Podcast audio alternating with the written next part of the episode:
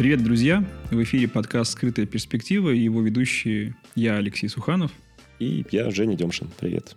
Это первый выпуск четвертого сезона, который выходит в январе. В последнем выпуске прошлого года мы много говорили про тренды фотографии, про нейросети и про что-то такое, скажем, электронное. В этом году хотелось бы начать разговор с чего-то более физического, когда фотография переходит в реальный мир. Поэтому мы хотели бы поговорить о печати фотографий, о принтах – и, наверное, лучше всего нам с этим помогут проект э, Steels Project. Если вы о нем ни разу не слышали... Сейчас услышите. У нас в гостях его создатели Наиля Синицына и Дима Черный. Да, э, мне кажется, Диму вы, ну, многие из вас точно знают. Это фотограф, э, который снимает много и коммерческой фотографии, и авторских арт-проектов работает в технике коллажа. А Наиля Синицына, основательница Eight Agency, э, возможно, вы про нее ничего не слышали, но вы точно знаете фотографов, которых представляет ее агентство. Это Данил Головкин, э, Моника Дубинкайте э, и, в общем, там целая пачка классных ребят. Э, но вместе с тем сегодня они представляют у нас как вот основатели Steels Project, э, проекта онлайн-галереи, где можно приобрести принты фотографические э, российских фотографов. Привет, Наиля, привет, Дима. Привет. Привет. Классно, что вы смогли подключиться к подкасту. Я думаю, что будет правильно начать разговор не сразу с истории про Steels Project. И не с... Ну да, мне, мне кажется, просто наша аудитория и наверняка ну, про Диму точно, я думаю, что Диму Черного многие подписаны в Инстаграме и следят за тобой. Э, Наиля, наверное, среди фотографов э, менее известно, но все равно про Eight Agency, я думаю, что точно все слышали. И мне кажется, вот интересно какой-то небольшой бэкграунд. Э, о каждом герое. О каждом герое, да. Вот как, как вы подошли до Steels Project? Что было до этого момента? Я серый кардинал, как всегда. Да. серый кардинал. Тогда с тебя и начнем.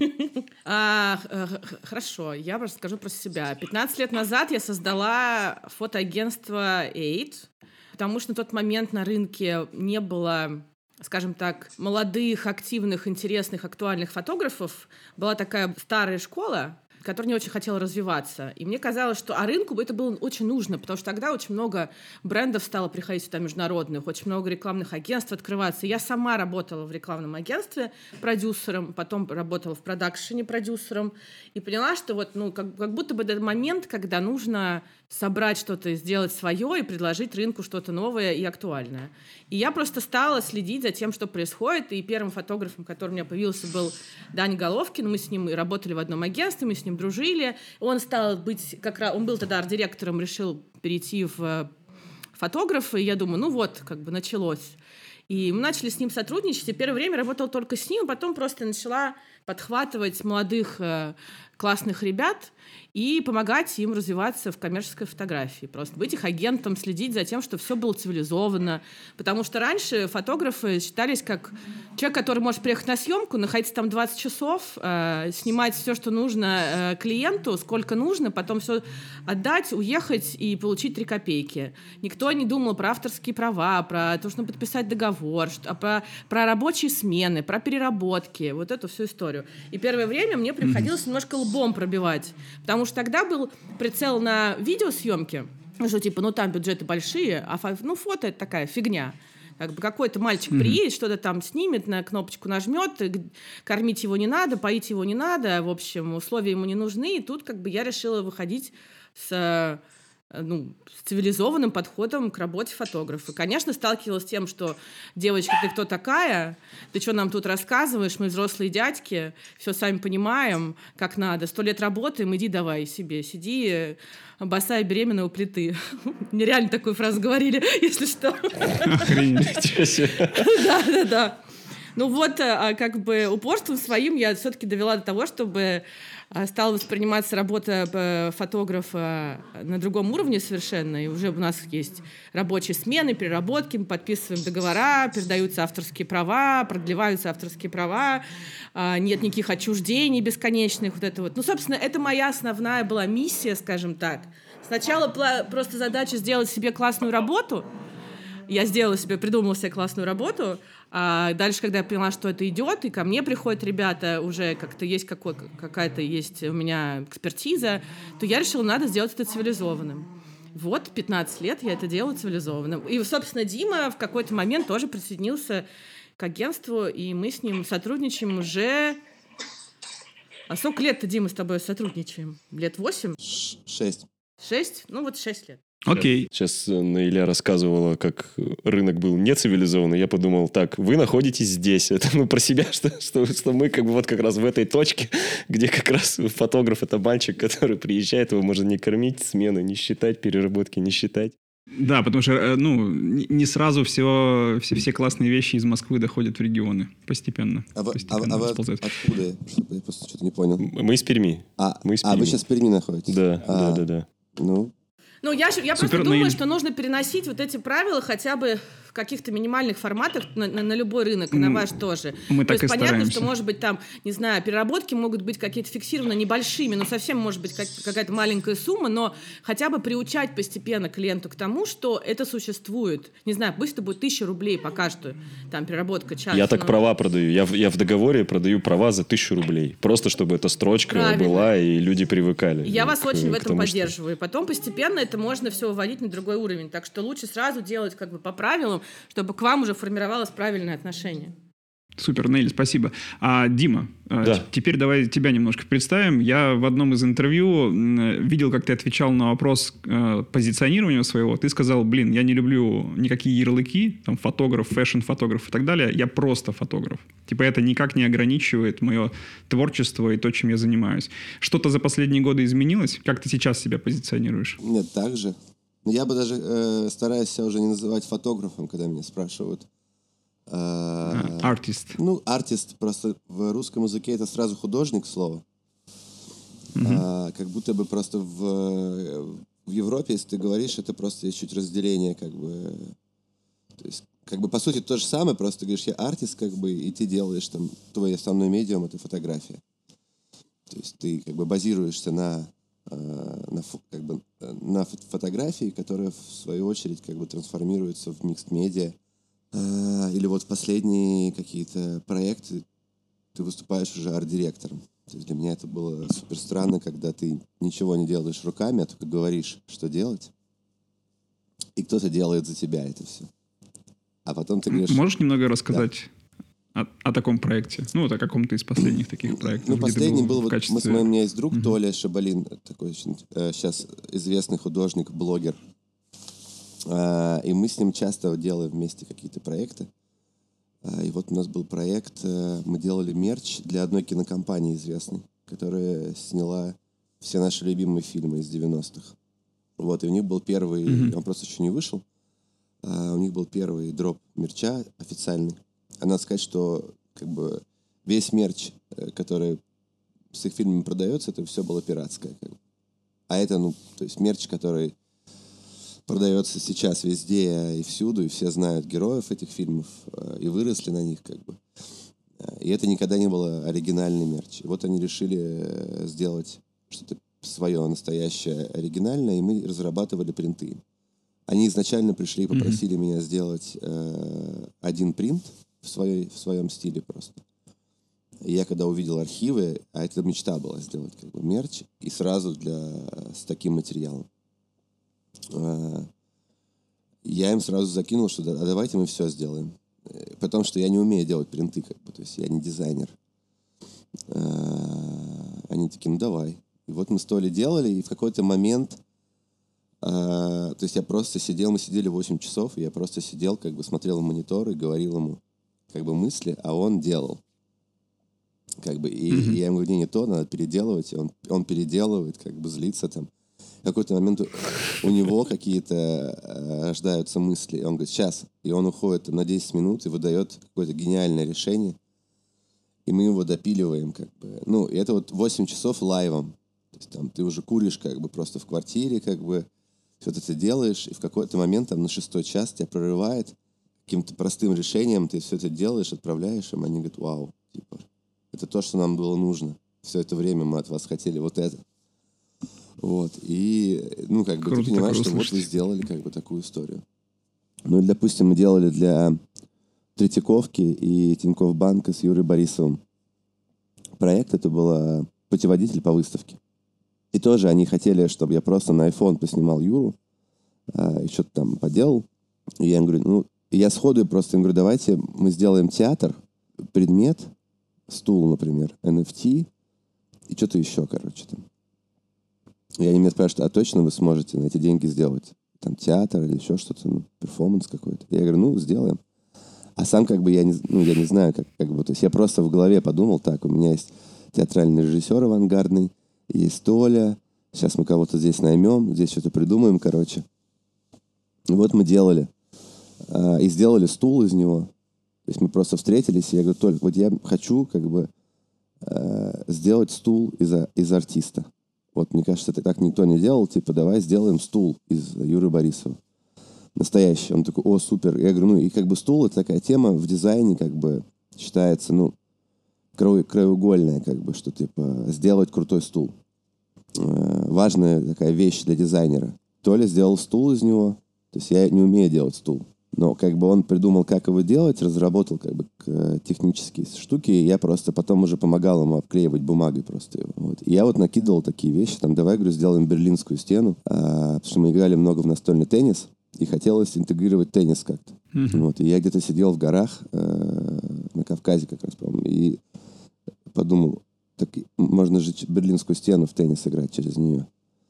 И вот так ему звоню ночью, говорю, Толян, надо, короче, делать Берлинскую стену.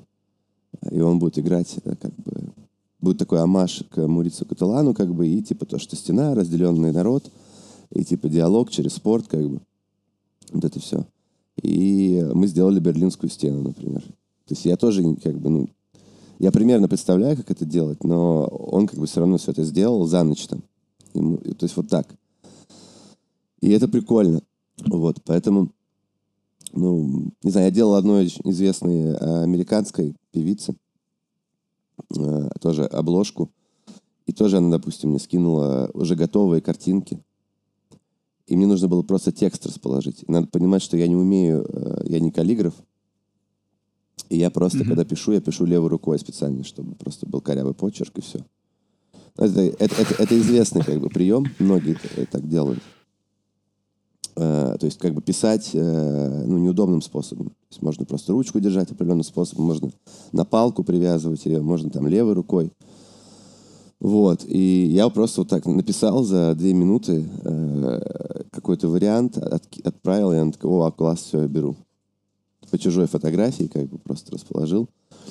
Отделал ей 40 вариантов с разными как бы дизайнами и переработками фотографий. Она в итоге выбрала тот, который я сделал за 3 минуты до отправки, просто расположил текст чуть-чуть в другом месте, как бы.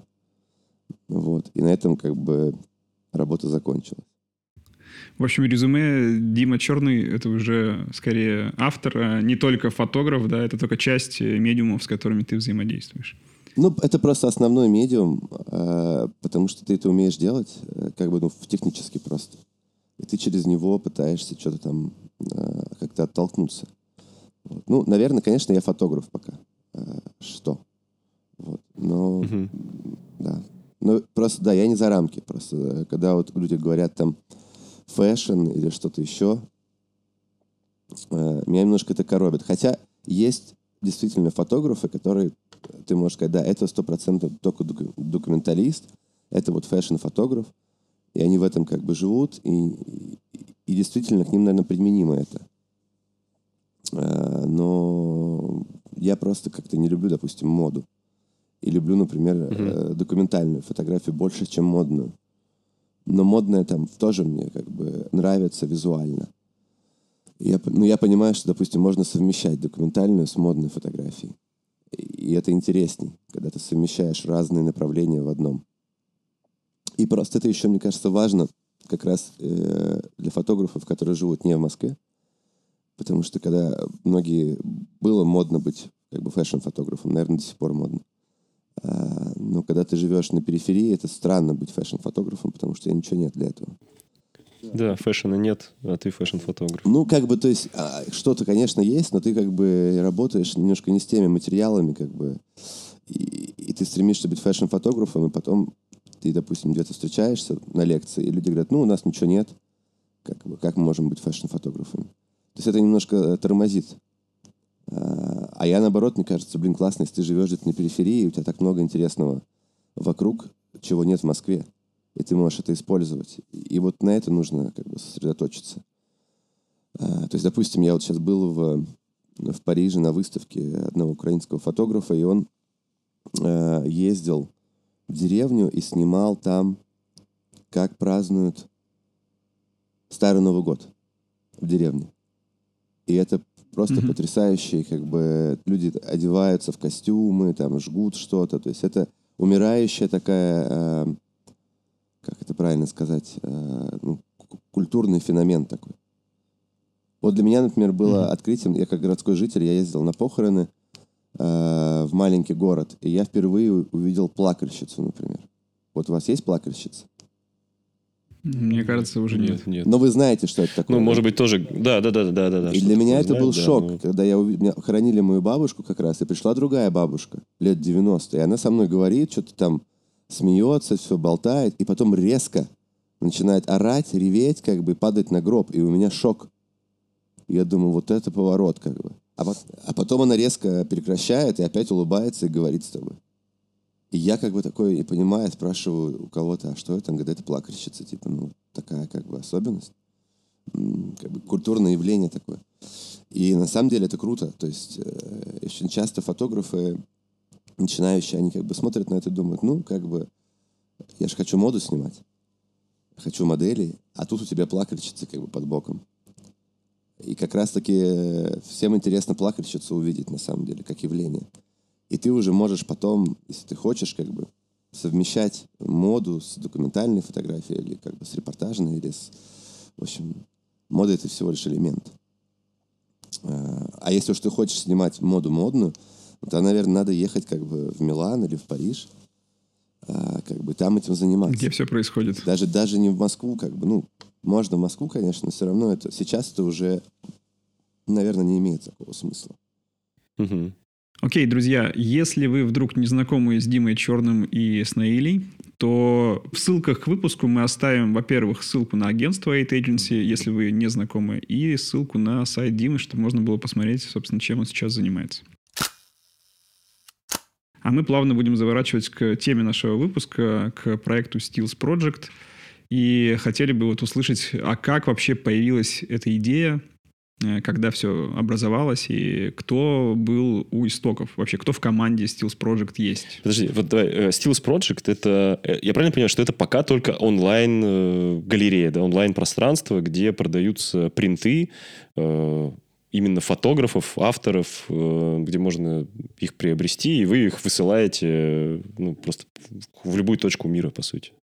Да, это пока что онлайн-пространство. То есть у нас есть несколько там а, точек офлайн, где мы просто очень так коротко представлены, несколько работ, но изначально это, в принципе, была концепция, что это будет онлайн-пространство, ну, потому что это все-таки, во-первых, доступно, а, все-таки с офлайн это, ну, побольше нужно будет вложений в это все. А, и мы, на самом деле, у нас был какой-то, по-моему, разговор с Димой, что типа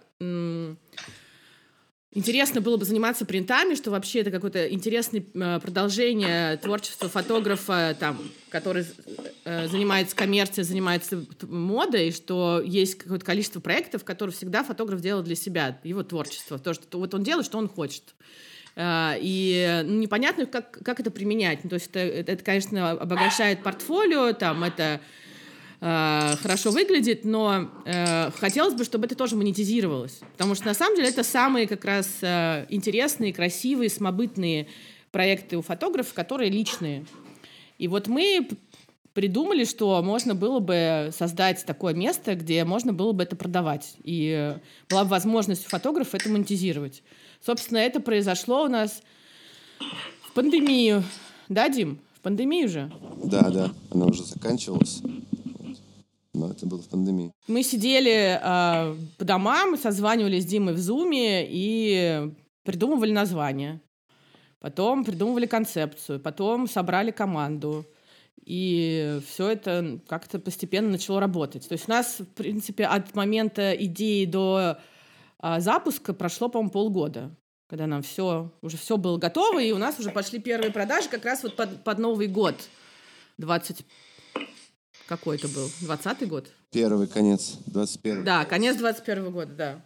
Если коротко, то так. Но вы как бы Слушайте, а, а, а какую, а, да, а какую идею вы закладывали вначале? Я вот э, просто э, был в Тбилиси, ну, еще давненько, и там, возможно, вы знаете, там есть такая галерея фотография, ее американский фотограф основал Райан Маккарл, и я с ним разговаривал, и вот он говорит, что моя миссия, я когда приехал и познакомился здесь с местным сообществом фотографов, у меня родилась идея, что нужно познакомить мир как бы вот с этой грузинской фотографией. И вот он сделал там галерею, это есть офлайн пространство совсем крохотное, может быть, метров 15, наверное, такая маленький такой закуточек.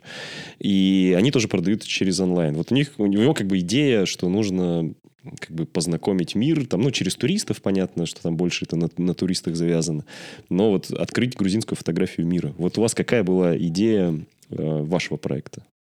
Ну, у нас была идея, чтобы э, талантливые фотографы, которые востребованы и известны как хорошие фэшн или коммерческие фотографы, имели возможность своего э, творческого высказывания где-то, чтобы это было не просто у них в компьютере или у них там, не знаю, ну, распечатал, подарил родным друзьям, а чтобы это все-таки люди э, могли также э, иметь доступ к этому, покупать это. Это, это было бы э, ну, как коллекционирование, скажем так. То есть мы в эту сторону ушли. Чтобы mm-hmm. фотограф это мог монетизировать, а люди могли бы себе на стену повесить э, э, хорошего автора, а не там картинку из условной Икеи, скажем так. Потому что в этот момент у нас просто начался такой, скажем, подъем коллекционирования вот, э, современного искусства, открывают всякие галереи, э, Космоску, Блазар, то есть люди скупают современное искусство. И мы такие, ну, как бы, фотография тоже является частью современного искусства. Почему бы, ну, не, а, не начать это как-то тиражировать, чтобы как-то ну, развивать это, это направление фотографов, потому что это, это, как бы их творческие частные проекты это именно то, что их максимально наполняет и во что они прям сто процентов себя вкладывают. Это очень э, интересно. Почему бы как бы это не развивать? То есть был концепт такой. Но может быть Дима добавит ну да, что-то как... еще касаемо концепта. Э, изначально были только вы двое, кто организовывал Steels Project. Мы так и есть ну двое. Ну, да, так и есть двое, да.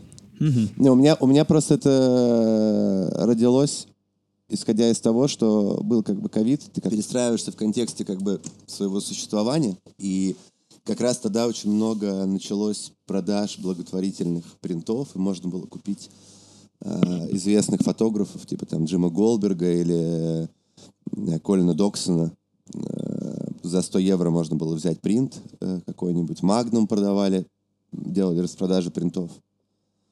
И я просто подумал, что, возможно, кстати, после какого-то просмотра Магнума, что у Наили есть же пул фотографов, у которых, у которым, к архивам которых у нее есть доступ. И что, ну, можно параллельно репрезентации как бы и продавать принты этих фотографов, потому что очевидно, что у них копится много работ, которые а, могут продаваться. Как интерьерная фотография или в целом как а, то, что может быть интересно или радовать э, зрителя. И как бы начиналось все с этого. Идея была, что как бы просто параллельно продавать наши принты. Mm-hmm. Вот. И потом она просто чуть трансформировалась фотографов не только из агентства, и как бы в целом Э, в общем, э, родилось в том виде, в котором, в принципе, оно и существует э, до сих пор. Вот давайте как раз об этом поговорим. То есть первоначальный пул фотографов, авторов, это были люди из агентства Aid, фотографы из агентства Aid. Потом начали появляться какие-то другие, начали приглашать других. Вот интересно, какие критерии при выборе автора у вас в Steels Project есть? Почему вы кому-то отдаете предпочтение? Что нужно для того, чтобы попасть? И, может быть, если говорить даже про конкретного автора, то какие-то ведь работы вы выбираете тоже по каким-то критериям. Ну, такой, может, широкий, да, вопрос. Но вот интересно, от автора к конкретному принту. На самом деле, оно сразу трансформировалось в то, что это не только фотографы из агентства. То есть на практике это уже были сразу разные ребята отовсюду, как бы. И э, то, как выбираются работы, ну, э, есть же как бы, ты же, ты же, когда в индустрии существуешь, ты все равно следишь за кем-то, вы общаетесь, ты в контексте творчества находишь, не, находишься некоторых ребят, и э, ты просто сразу примерно представляешь, э, что тебе каждый автор может предложить. И ну, примерно так и происходит. Ты, ты пишешь как бы ребятам и говоришь, там вот такой-такой проект, присылайте свои работы. И они присылают, и, как правило, то есть, ну, ты примерно то, что ты ожидаешь, что ты получаешь. То есть нет такого, что ты там кому-то написал и думаешь, ну, сейчас вам примерно то, что он снимает, пришлет, а он присылает, там, не знаю, ну, вообще совершенно другое. То есть все-таки это просто как бы та селекция и те кадры, которые э, ну, максимально отражают ту стилистику, то настроение, тот э, э, как бы контекст автора. Э, и, ну, по сути, мы, мы практически всегда с ним согласны. То есть просто иногда бывает такая вещь, что какие-то фотографии, например, классно в серии работают. Какие-то фотографии самостоятельные, какие-то могут классно работать в интерьере или в большом размере. Вот, э, поэтому ты как бы вот с точки зрения этой селекции как бы ты пытаешься что-то отобрать. Ну и как бы есть какое-то внутреннее ощущение, то есть от того, что ты хочешь э, продавать, потому что мы все время находимся в этом как бы поиске э, формы, то есть и как бы ценовой политики, и как бы количества, но пока что как бы мы старались именно вот быть максимально органи- органичными с авторами. То есть у нас нет такого, что там, а пришли вот такие картинки, а давай побольше таких. То есть мы стараемся просто оттолкнуться от того, что они присылают, э, то, о чем автор, э, и как бы не стремиться сильно в массы. То есть, потому что понятно, что, скажем, если э, вы знаете такой магазин Yellow Corner, например, то там понятная как бы форма подачи, то есть там очень много различных авторов, почти все из них как бы неизвестные массам, но то, что они делают, э, это как бы достаточно массово. То есть там есть такие как бы, скажем, стопроцентные ходы, когда ты смотришь каких-то рок-звезд, скажем, архивные фотографии. Понятно, что э, ты смотришь на, на портрет там Мига Джаггера за 80 евро и, понима, и понимаешь, то, что ты сейчас сразу охватываешь миллионную армию его поклонников. Э, и как бы ценовая политика и вот это все, как бы оно ну, понятно, куда двигает. Что ты как бы шел, тебе нужно купить какой-то сувенир или подарок на день рождения, ты заходишь, о, Мик Джаггер, там, мой друг э, любит Роллинг Стоунс, я возьму, ну, короче, это понятно. Понятно, да. У нас нет, к сожалению, такого в плане, что мы, ну, мы не можем, у нас нет у авторов э, таких архивов. Мы не можем э, работать как бы с историей, еще с чем-то. Поэтому мы отталкиваемся конкретно от авторов. То есть если э, потребителю, как бы, как, как, конечному нравится как бы тот флоу, нравится автор, и он хочет, во-первых, его поддержать и иметь часть э, его творчества там у себя, то лучше автор предложит то, что как бы, ну, за, за что и полюбил его тот или иной зритель. Э, и он может как бы тем самым поддержать и стать как бы э, сопричастным как бы к его творчеству, обладая этой работой. Ну, а если, если просто зайти, например, э, в социальные сети к э, авторам, которых мы представляем, то в целом 80%, там, 70% работ, которые вы увидите, они будут э, их личным творчеством, потому что только так формируется э, авторство, только так формируется как бы то, какой ты фотограф, что ты хочешь показывать. И, собственно, очень хотелось, чтобы вот именно вот это вот имело больше доступ для людей, как бы, и чтобы можно было... Ну, то есть, как бы, очень понятно, если вы заходите в соцсети, и вы видите потом работы, которые у нас, но очень понятно, вот, что, это, что это именно этот автор. Как бы это именно те работы, э, которые формируют его портфолио, формируют его видение. Собственно, это самое интересное. Вот хотелось это взять, и хотелось это делать не массовым, что типа у нас э, э, симпатичных картинок, а все-таки э, идти в сторону авторства. Это я могу сказать с э, коммерческой точки зрения, экономической точки зрения не самый выгодный путь. А, но мы и не делали на это такой прицел. Нам хотелось как раз вот именно, чтобы наши э, ребята, с которыми работали, ценились как авторы, и что хотелось покупать именно автора, а не симпатичную картинку. Вот, они, ну, потому что на самом деле в тот момент, когда мы э, занимались Steels, начали появляться разные маркетплейсы, которые ориентированы тоже были вот на вот эту вот массовую продажу искусства и фотографий, даже какие-то к нам приходили с предложением э, коллаборации, но мы когда понимали, что концепция это вот просто маркетплейс, вот я зашел, забил э, пейзаж или э, портрет или цветочек, и там выдает себе какое-то количество картинок и неизвестных авторов часто. То есть мы по такому пути вообще не хотели идти. То есть нам хотелось, чтобы к нам зашли и посмотрели на автора каждого в отдельности, поняли как бы вайб и такие, блин, вот мне нравится вайб Димы Черного. Или мне нравится вайб там Яна Югая. Ну, то есть, и, или я знаю этого автора, я слежу за ним, и сейчас я могу купить его картинку и повесить у себя лимитированный э, принт тиражом там всего 15 штук э, на э, очень хорошей бумаге в, под архивным стеклом э, и все такое. Вот. То есть это как бы вот под, подход такой, что все-таки это искусство, это часть искусства. Ну, ну, вот выбор работ автора очень понятно, каким образом он реализован, обусловлен чем и так далее. А вот э, сам выбор пула авторов, есть попытка у Steels Project э, как-то, ну, допустим, сегментировать, что есть авторы вот на эту тематику, есть авторы вот на эту тематику. Ну, в смысле, Или... Э, я, я думаю, что в смысле, что вот в агентстве наверняка там есть такая проблема, что фотографы не должны пересекаться, чтобы внутри там не было какой-то... Ну, ну я, не, я предполагаю.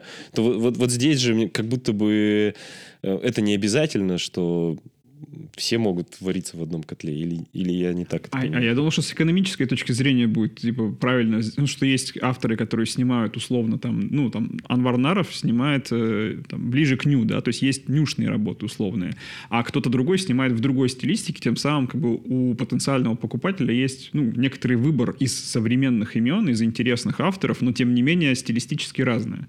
Вот нет ну, попытки как-то вот этот момент... Э, ну нет, угу. смотрите, вот если говорить, например, про агентство, то у меня в какой-то момент, то есть я когда я начинала, это была очень-очень коммерческая среда, и нужно было условно, чтобы зашел э, клиент и увидел, кто снимает машины, кто снимает детей, кто снимает напитки, вот это вот.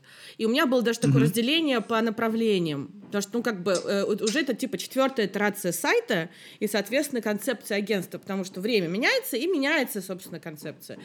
И, но в какой-то я момент я поняла, поняла, что я хочу фокусироваться на авторах, что как бы каждый фотограф в агентстве это э, индивидуальность, это э, ос, ну как бы это особенный вид, э, особенный взгляд, скажем так. У каждого есть свой вайб, свой, свой свой стиль, своя изюминка, и за это в итоге выбирают фотографа на проект. И если вы там посмотрите внимательно на подборку работ э, в портфолио каждого фотографа, то они будут не э, не коммерчески ориентированы, они будут очень ориентированы как раз на на творческие проекты, на эдиториалы, на, на, вот, на, на самобытность, чтобы было понятно, ну, про что фотограф. И я вообще не продаю как бы фотографа брендами, логотипами, то, что он там снимал э, кампейны для Адидаса, Пумы, как вот Дима, или что-то подобное. То есть мне нужно, чтобы клиент увидел целостность и такой, да, я, ви, я вижу в этом э, автора, я хочу, чтобы этот автор снял для нас проект. Собственно, э, как бы может быть несколько фэшн-фотографов в агентстве, может несколько фотографов, которые ориентируются на лайфстайле или там, у которых есть съемки с детьми. Ну, то есть, ну, нету такого, что будет внутренней конкуренции, потому что когда ты выбираешь изначально автора, у которого есть свое видение, они не будут как бы конкурировать, потому что они разные в любом случае, каждый. Но это вот как нужно выбрать именно автора, что вот он прям сам про себя это понимает. Собственно, в Steels у нас так, э, э, э, у нас так же, то есть у нас нет такой, так, нам бы нужно подобрать еще фотограф, который снимает голых женщин, нам бы там еще нужно с пейзажами. Нет, просто если мы видим классного автора, если он готов с нами сотрудничать, мы с удовольствием будем с ним сотрудничать, потому что для нас это э, пополнение как бы нашего авторского состава, скажем так. Дим, что ты скажешь? Ну да, ну я как бы согласен, что у нас как бы нет стремления, то есть тут нет какой-то конкуренции. Если ты... Это на самом деле и ход такой очень важный, что, как и в профессии фотографа, если ты стремишься как бы быть автором, то и соизмеримо с этим, к этому стремлению и уменьшается твое ощущение конкуренции с кем-либо. Потому что ты как бы, да, ты конкурируешь, безусловно, но ты делаешь что-то свое, обособленное, И, соответственно, как бы, ну, какая может быть конкуренция? Только самим собой в большей степени. Понятно, что если есть рынок клиентов, э, там, которых ты хочешь снимать, вы можете с кем-то конкурировать. Но это уже... Это как бы не отражается на том, что ты делаешь. То есть я считаю неправильным подстраиваться как бы под рынок в контексте своей, твоей персональной работы. То есть ты можешь подстраиваться с точки зрения как бы каких-то э, ну, профессиональных моментов, как бы, то есть если ты снимаешь, допустим, какую-то коммерческую рекламу, ты понимаешь, что, что как бы, ну, она вот выглядит вот так. И ты так ее должен делать, чтобы работать в ней. Но это никак не должно отражаться на твоей персональной работе. То же самое здесь, как бы. Есть авторы, и как бы неважно, пересекаются они, не пересекаются, как бы они все равно самобытны. Я не знаю, как, э, допустим, Брюс Вебер и Питер Лимберг как бы человек не, посв... не сильно разбирающийся, не насмотренный, если он увидит, он подумает, что это один и тот же человек снимал. Но если ты просмотрел все съемки Петра Лимберга и все съемки Брюса Вебера, то ты будешь просто это отличать ну, по каким-то деталям, которые проявляются только с опытом как бы, смотрения, можно так сказать. Вот то же самое здесь. Поэтому в общем, даже если бы они... У нас было бы пять фотографов, которые снимают женское тело, как Анвар, э, они бы все равно отличались. Ну, то есть, э, потому что у каждого был бы свой какой-то подход, свой взгляд. И человек может выбирать. Ну, просто когда мы еще мы только начинали, э, э, идея зарождалась, и я, собственно, тогда начинала какую-то свою именно историю коллекционирования, и первая моя работа была работа Кати Туркино, я видела, что она продает свои принты там за какое-то количество э, сот фунтов, я купила ее работу, я, когда ее получила и поставила у себя дома, я вот поняла, что это ну, это не просто картинка, это ценность. Я очень люблю Катю, я очень, она прекрасный человек, я очень люблю ее творчество, она очень талантливая, и я поняла, что вот, ну, это такая ценность. То есть я свой дом сейчас вот как бы наполняю очень ценными штуками. И после этого я начала кропотливо собирать там э, и авторов нашего агентства, и художников разных, там, художников друзей. У меня есть там работа Димы, которую он сделал только для меня. И я понимаю, что у меня на стене висит какая-то очень ценная вещь, наполненная большими смыслами. Когда человек это делал, у него как бы были, было много смыслов. И это э, очень, мне кажется, важная концепция коллекционирования, не просто, что ты как бы собираешь э, что-то, чтобы у тебя было побольше, как, э, не знаю, фантики, условно, вкладыши в школе. Mm-hmm. А это наполнено смыслами. И в этом-то была концепция агентства, чтобы не было просто э, я зайду, куплю э, фотографию с э, голым телом, а что я куплю фотографию конкретного автора, потому что он снимает это голое тело вот именно так, как, как я, как мне хочется, как, mm-hmm. это, как, как э, моему глазу приятно, как бы, ну вот, наверное, как так. Окей, а может тогда расскажете немножко из личного, а какие принты у вас вообще дома висят? Ну вот у меня висит Катя, Катя Туркина, у меня э, есть э, Моника Дубенкайте, у меня есть Леня Сорокин, Uh, у меня есть Дима, но это не принт, это его uh, объект. Объект уникальный mm-hmm. совершенно, который мне подарил на день рождения. uh, у меня есть работа Толи Шабалина тоже индивидуально сделанная, скажем так. Так, у меня еще есть... У меня еще разные современные художники из Нижнего Новгорода. Есть такая студия «Тихая». Я покупала у них несколько работ. Ну, то есть я просто... У меня как бы это все складывается в одно. То есть принты и жив, живопись или графика. Для меня это все едино. Это, это искусство. Вот как бы я собираю... А, у меня есть угу. работа Жени Шишкина. Дани Головкина, естественно. Еще Катя Туркина. В общем, на самом деле достаточно много, и я прям это очень ценю, берегу, и считаю, что будет наследием для моей, моих детей. Вот так вот. Дима, а у тебя? Ну, у меня не такая большая коллекция. Но у меня есть... Э, первый вообще, кого, кто был, кого я купил, это был Леня Сорокин. И тоже это, ну, это работало примерно так, что как бы не стремился к коллекционированию и не было денег, чтобы это коллекционировать. На, как, на каком-то из маркетов, э, вот этих, э, ну, маркетов, типа, хипстерских, uh-huh. Uh-huh. Э, я, кто-то продавал фотографии, э, и там была фотография просто фара Porsche. И это был Леня Сорокин, и я такой, а я всегда мечтал о Porsche, это была есть любимая моя машина. Как. И я вот просто увидел и понял, блин, куплю себе пока вот фотографию фары вместо Porsche за тысячу рублей. Это была вот первая моя э, покупка такая. А так у меня есть Катя Туркина, э, тоже э, Леня, ну, я есть, потому что мне просто остается много моих Это очень важно, когда ты можешь свои принты как бы напечатать, оформить, они совершенно по-другому начинают смотреться просто. То есть я никогда, я один раз только специально оформлял, э, чтобы как бы себе это условно оставить, но в основном это остается после выставок или каких-то там еще мероприятий. И это просто прикольно, потому что ты чуть иначе смотришь на то, что ты делаешь. То есть ты как будто бы можешь со стороны посмотреть, и это, в этом есть какая-то завершенность. И это такое решение для многих фотографов, э, особенно когда ты работаешь в диджитал э, технике, как бы ты можешь рукотворный результат своей работы увидеть. Это очень важно. Э, вот, ну и, наверное, ну, у меня Толя Шабалин, много разного. И все. Есть Джим Голдберг, Э, маленькая работа в книге. Я, он подписывал книгу, и каждому, кто купил книгу, он делал коллаж внутри э, лайвом. Э. Поэтому тоже интересный ход, что ты не подписываешь просто книгу, а делаешь коллаж. И у каждого он уникальный как бы, по-своему. И все. Я в основном книги собираю э, вот в этом плане. А с Круто. работами э, у меня только сейчас, на самом деле, э, родилась идея, что надо было... Я это, на самом деле, слышал еще лет 10 назад. Есть такой фотограф Вяткин Владимир.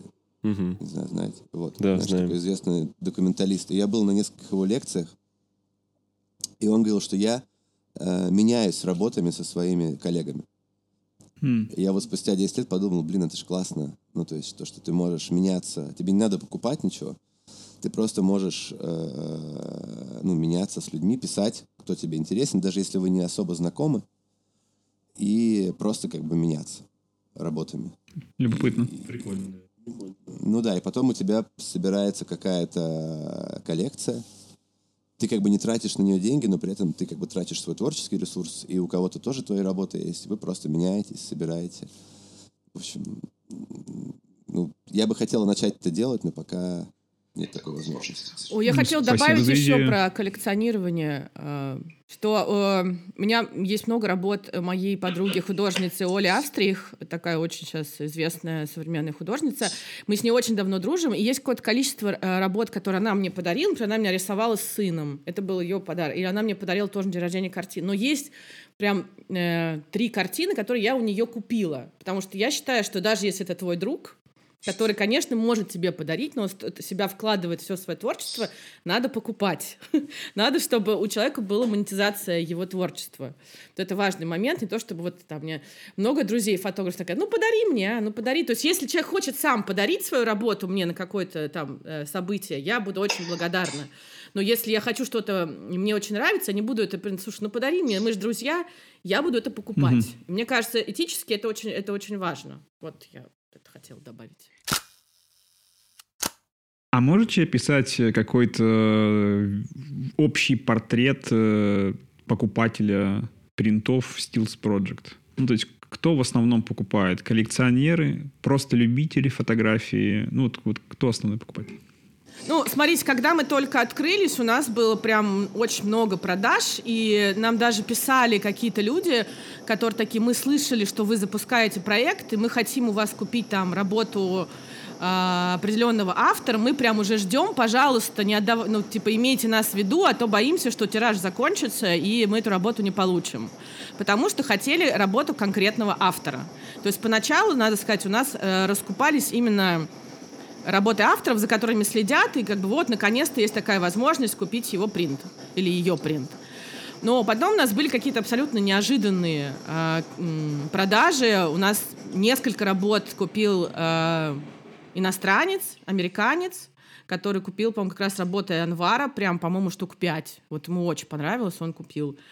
А потом тоже, как, по-моему, тоже работу Анвара в очень большом размере заказали на там юбилей какому-то какому-то мужчине. Такие вещи тоже были. Ну, на самом деле, много происходит, конечно, через э, сарафанное радио и через э, просто людей, которые интересуются фотографией конкретными авторами. Просто хочется им иметь у себя в коллекции вот э, этого автора и его, его принт. Вот, наверное, но просто бывают какие-то неожиданные, конечно, люди. Так складывается. Интересно просто, есть ли среди покупателей те, кто делает как бы инвестиционную ставку на это? Что я куплю автора, и его работа со временем э, вместе с ним станет дороже, а не как просто объект творчества. Мне просто интересно.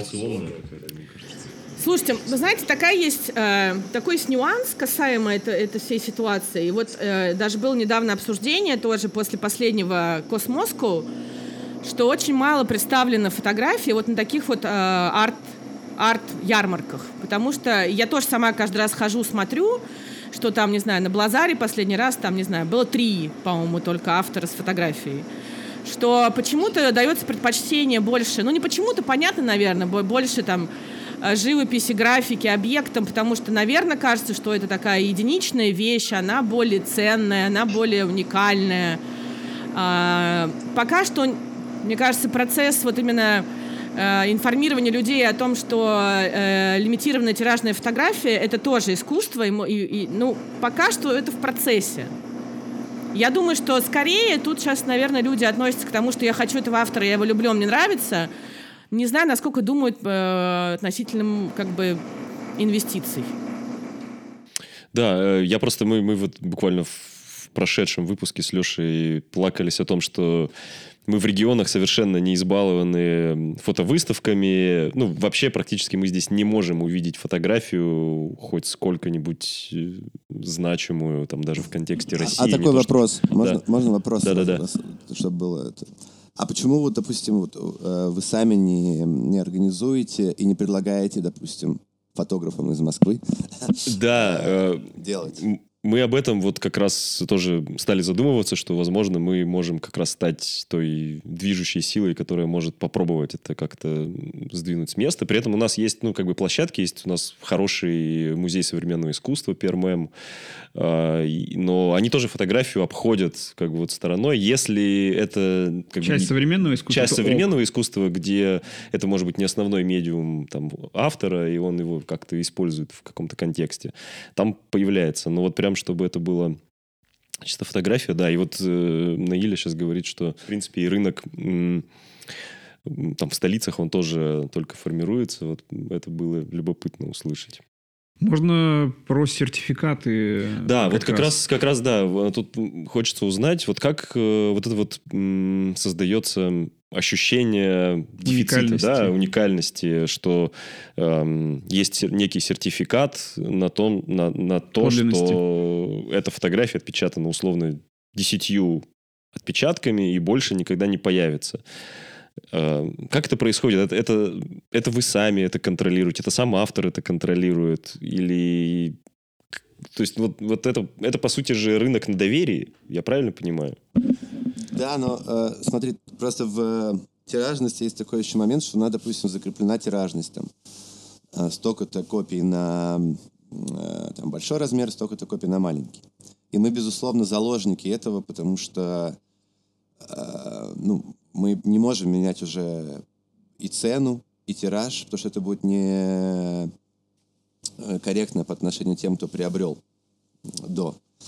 А, И поэтому, допустим, тот, тот, тот архив, который представлен, он уже как бы вот зафиксирован в этом э, ценовом и количественном диапазоне, и практически там невозможно что-то подвинуть. То есть мы можем какое-то сделать, э, условно, скидку на нашу как бы комиссию или на ко- комиссию как бы э, э, компании, да, чтобы как бы, ну, если нам необходимо, там, допустим, мы хотим продать чуть подешевле, да, но, но авторы всегда получают одну и ту же стоимость, да, то есть мы как бы не, э, не манипулируем этим. Но надо понимать, что в тиражности есть такая вещь еще, как авторский отпечаток. И по правилам, в принципе, насколько я понимаю, э, если, допустим, у тебя тираж там 10 копий, ты потом можешь чуть-чуть поменять кадрирование там или чуть-чуть цвет, условно, и делать просто авторский отпечаток АП в Мгм. каком-то бе- безграничном количестве.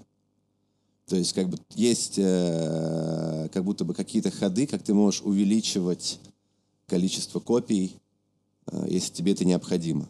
Но не подрывает это доверие покупателей? Ну, это, это считается другой работой. То есть мы сейчас просто готовили тоже э, в одном, в общем, одно известное там кафе в Москве предложило мне в честь там открытия э, нового места э, повесить там мои работы. У нас было обсуждение как раз компании, которая занимается принтами по количеству копий. И они мне вот, допустим, объяснили так, что я могу ставить АП, uh-huh.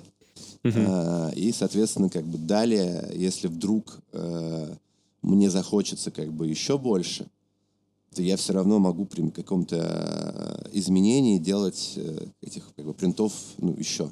Потому что как бы соблюдаю как бы это правило некое. Нет, а. А вот эти авторские отпечатки-то они могут продаваться? Или ты их можешь только могут, для... Могут. А, могут продаваться в том числе. Ну, то есть в рамках Steels Project у вас есть договоренность с автором, что есть 10 принтов вот такого-то размера, такой-то работы, он не имеет права печатать его в таком же размере, вот прямо этот же файл, но если он сделает э, другое кадрирование, другой цвет, э, ну, то нет, может. Смотри, такого, такого разрешения, такого у нас договора нет, у нас просто есть договоренность устная, которая, в принципе, все соблюдает, что эти работы, они продают только у нас, mm-hmm. и как бы они не продают их, э, ну, где-то еще. Может быть такое, что к ним могут прийти и попросить продать эту работу, просто они тогда пересылают э, этот запрос к нам. А если уже кончились? А? Ну, а если кончились? Ну, эта работа кончилась, весь тираж закончился. Он Так- пересылает такого к вам? пока нет. Такого пока, Пока нет. нет. Но я, я говорю, я так понимаю, опять же, э, я понимаю, что это может быть зву- звучать как-то нечестно, но это как бы вот с точки зрения какого-то э, рынка э, про- продаж как бы фотографий есть такая опция. Мы как бы пока к ней не подходили еще.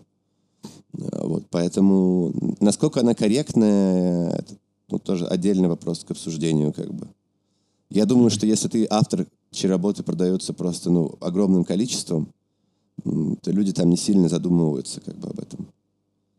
А, Вот. Но в целом, да, конечно, это все держится просто на, как бы, на таком на честном слове, что как бы мы вот договорились, и эти как бы договоренности не нарушаем.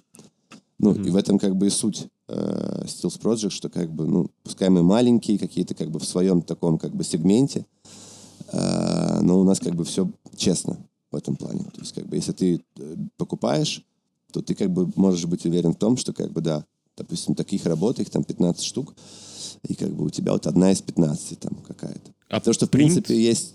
А? А принт, он, он подписан, получается, что из- там, а, один, там, дробь 10, там, два, дробь 10, Да, и подпись автора. Да, есть, Так. есть на каждой работе есть наклейка с именем, фамилием, с подписью и с э, номером работы. И А сертификат?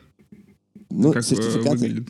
это, это по сути есть сертификат. Как бы, Ага. по То есть большому это счету. Он клеится просто на работу.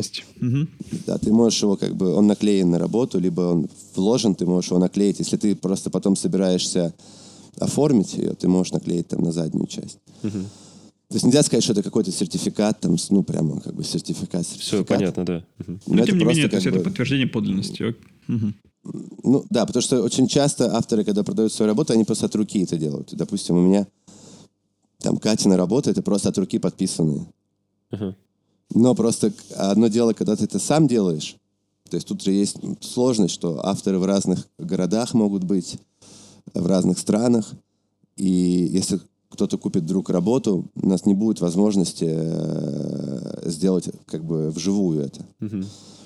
И поэтому у нас уже заранее заготовлены как бы вот эти макеты, которые мы используем в случае покупки. Конечно, когда ты автор, и ты, допустим, вот Леня Сорокин сам продает свои архивы. Он, например, там может, не знаю, раз в год э, устраивать сейлы, э, и прода- он выгружает просто док-файл со своими работами, и ты можешь как бы по номеру выбрать, купить, и он два дня, допустим, сидит где-нибудь в кафе и раздает эти сертификаты. И, конечно, ты можешь прийти, он тебе может подписать конкретно, что вот как бы это там тебе от Лени Сорокина. Там нет тиража, но там соответствующая цена, как бы размер небольшой. Вот, но э, как бы мы не можем такого себе позволить, в принципе. Про авторское право еще один маленький вопрос. Если на работе автора присутствует человек, то у вас есть на руках, получается, модул релиз, разрешение на использование э, внешности этого героя? Или каким образом За это несет ответственность автор. Мгм. То есть вы не спрашиваете, ну, то есть автор несет за это ответственность, если что, все проблемы как бы, ну, Конечно, на, его, нему. на его Да, стороне, к на его голове. У нас есть как бы подписанный Окей. с ней договор, в котором как бы и указано, что он несет за это ответственность. Нам передают работу, мы ее реализуем, но участие там третьих лиц — это его ответственность. Мы как бы не можем это контролировать. Но мы консультируем, то есть как бы мы, мы когда выбираем работы, то мы можем сказать, слушай, вот здесь надо уточнить, например. То есть есть определенные правила. Понятно, что если это документальная фотография там в общественном месте, ты можешь ничего не спрашивать. Если там со спины или не видно лицо, ты можешь не спрашивать.